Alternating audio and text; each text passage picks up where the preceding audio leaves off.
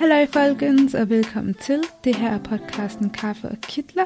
Det er en podcast, der giver gode råd til og har emner omkring, hvordan man kommer bedst muligt gennem medicinstudiet. Jeg er din vært Janice, medicinstuderende på Københavns Universitet, og jeg er cirka halvvejs gennem studiet. Det her er den tredje episode. Sådan planlægger du din tid bedre. Det er en episode, som der er lidt i forlængelse af anden episode. Altså, men her kigger vi mere på, hvordan får du tid til fritid, og hvordan får du mere tid til at slappe af. Så den første måde, du kan planlægge din tid bedre på, er at vide, at du kan, hvad du prioriterer. Så i princippet, så har du kontrol over din dag. Fordi du kan i princippet vælge, hvad du vil med din tid. Så hvis du for eksempel er en person, som der er sådan, jeg er mega travlt, og du alligevel er personen, som der vælger to timer om aftenen på sit tv, eller du vælger at bruge to timer om aftenen på Playstation, eller du vælger at bruge tre timer på noget andet, som der måske ikke er det mest produktive, eller som du måske ikke får din tid tilbage på, jamen så kunne du jo vælge at bruge den tid på noget andet, som du ved kunne i gåseøjne gavne dig mere. Så det, at du faktisk har kontrol over din tid, og det, den viden, at du kan, hvad du prioriterer, kan jo være et kæmpe skridt imod at få mere fritid, og mod at kunne få mere ud af din tid. Og så nummer to, en anden måde, hvorpå du kan planlægge din tid bedre, er, jeg nævnte også i sidste episode, men at bruge to-do-lister. Her vil jeg bare uddybe det en lille smule mere, at der er jo papir, hvor altså, der er en hel masse noteshæfter, der er papir, og der er apps, hvor man kan gøre det. I forhold til papir, så kan man jo få sådan rigtig fine, øh, man kan jo købe en sådan rigtig fine blokke nærmest af papir, hvor at der er sådan en to-do-liste, og så kan man sådan skrive ned på de forskellige linjer, hvad man skal i løbet af ugen, dagen, timerne, you name it. Men de er rigtig fine, fordi så kan man jo have dem der på sit skrivebord foran sig, og så se, okay, i dag skal jeg igennem 1, 2, 3, 4.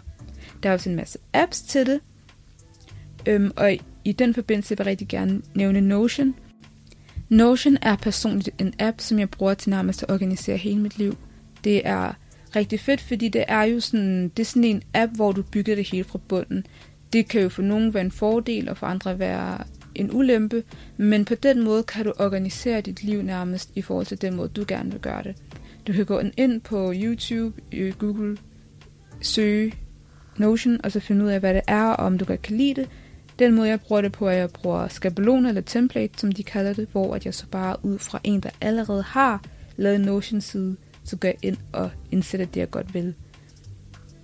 Og det, der jo er ulempen, er, at man gør det hele fra bunden hvis man prøver selv. Også hvis du bruger et skabelon, jamen så skal du selv gå ind og indtaste alt dit eget data. Men det er super godt i forhold til, at du kan organisere skole, dit eget liv, øh, fritid, alt muligt kan bare sættes derind, og så gør du det bare. Så det kan klart anbefales øh, at bruge Notion.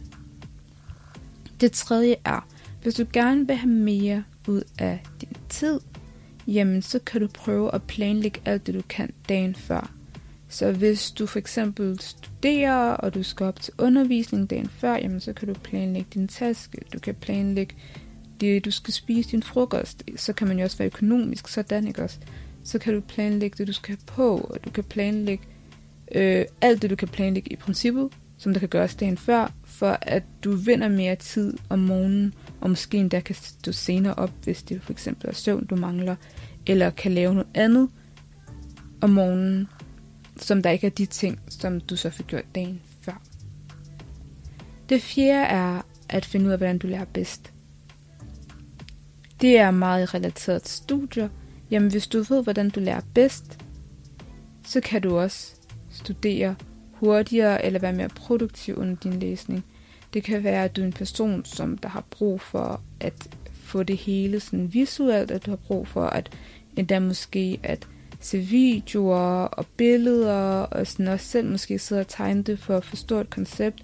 Det kan være, at du er typen, som der har brug for at lytte til det, sådan har brug for, en underviser siger det, eller sidde med en lydbog, skulle jeg til at sige.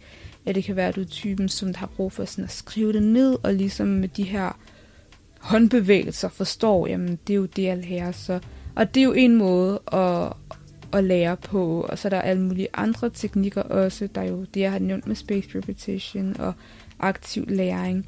Altså der er forskellige metoder, så hvor man sig selv kan prøve sig frem til, hvad der gavner en mest, og hvad der gør, at man kan spare mere tid på læsningen. Fordi selvfølgelig, hvis man bruger en metode, som der ikke virker så godt for en, så bruger man jo også mere tid på at lære konceptet. Det femte er at sætte tid af i din kalender.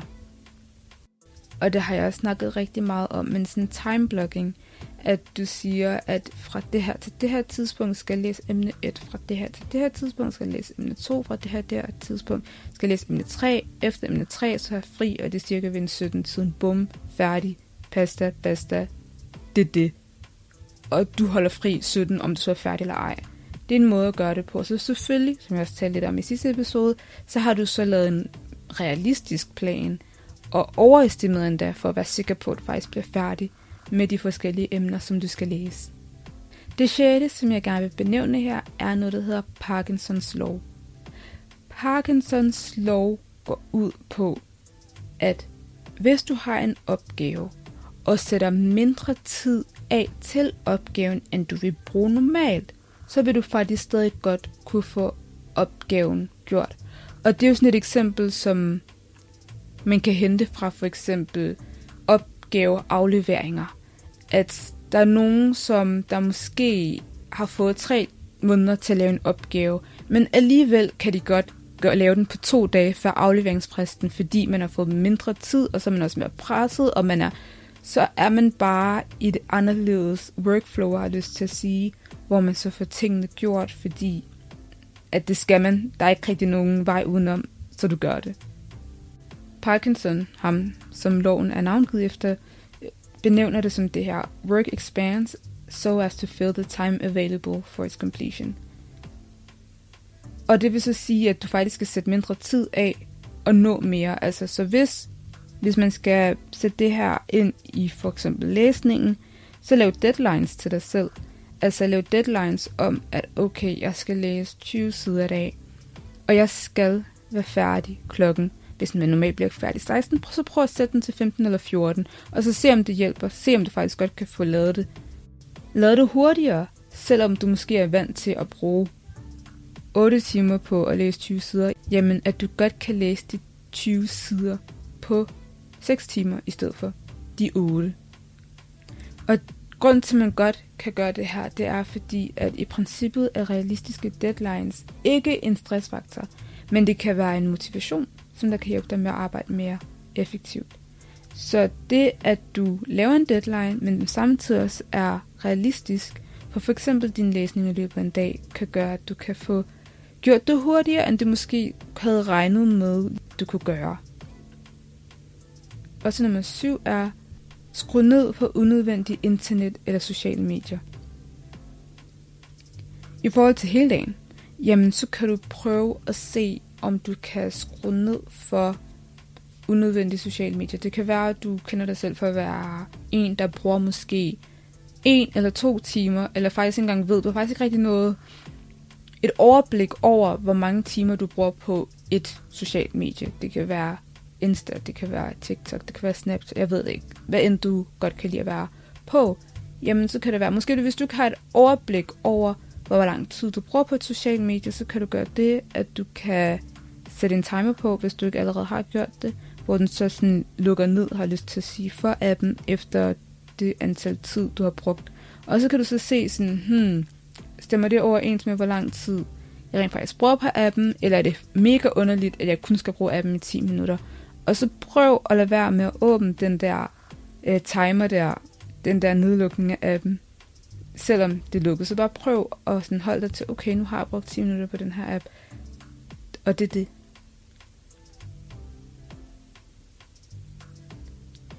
Og der er jo også andre måder at gøre det på. Hvis du ved, at der er ting, som du bruger rigtig meget tid på, som der måske ikke er særlig gavnende, eller måske du ikke får så meget ud af i sidste ende, så bare prøv at sådan være opmærksom på de ting eller steder eller måder, hvorpå du ikke bruger din tid særlig produktivt eller effektivt, og gør noget ved det på en eller anden måde.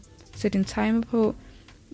Men bare det, at man er opmærksom på, at man bruger meget tid et sted, hvor man ikke skal være det, det er jo et kæmpe plus.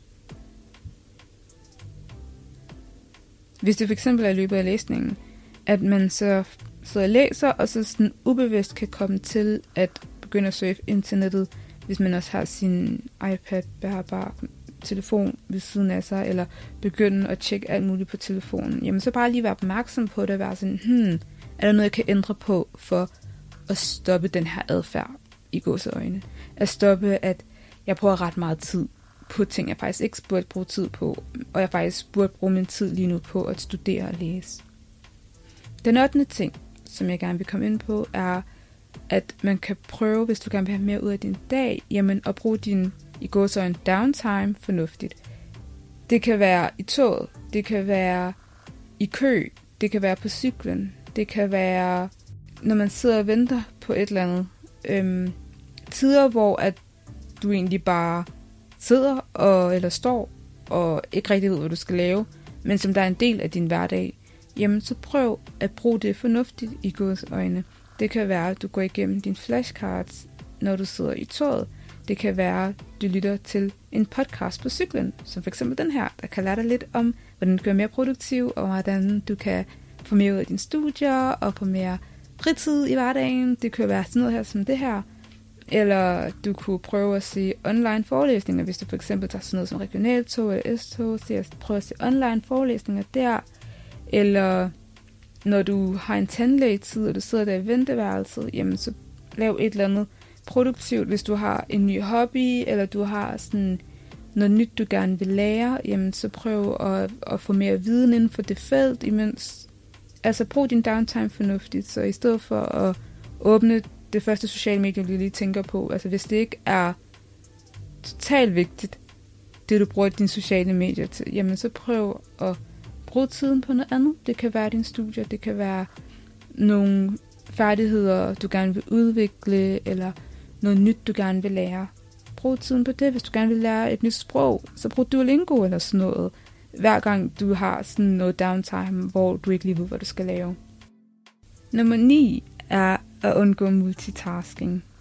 Kommer også lidt ind på det i den sidste episode, men for eksempel ikke at sidde og læse, imens du ser tv, eller sidde på din telefon nærmest med telefonen i hånden, samtidig med at du har bogen i hånden, og prøve at gøre begge to på samme tid, eller lytte til et eller andet, imens du læser. Altså, prøv at gøre én ting ad gangen. Så læs, når du er færdig med det, telefon, når du er færdig med det, læs, når du er færdig med det, tv, når du er færdig med det, én ting ad gangen. Fordi så er du bare mere fokuseret på den ene opgave, som du har, i stedet for at dit fokus er spredt ud over forskellige steder. Det tiende, jeg vil komme ind på, er også at lave plads til dig selv.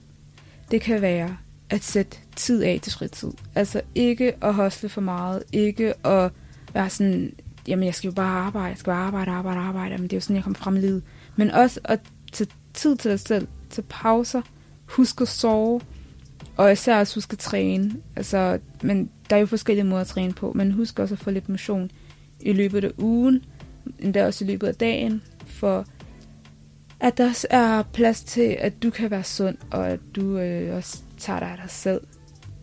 Og så er det 11. og sidste, jeg vil komme ind på, altså at lave en vane, consistency, altså rutine, at du prøver at få dig selv til at lave en hverdag, som kan være en vane, rutinebaseret, og som der er god for dig, og hvor du ved, at du kan komme fremad med den her rutine. Så hvis du ved, at du gerne vil lære dit sprog, og du ikke lige ved, uh, hvor skal jeg lære det henne, så kan det være, at du downloader Duolingo.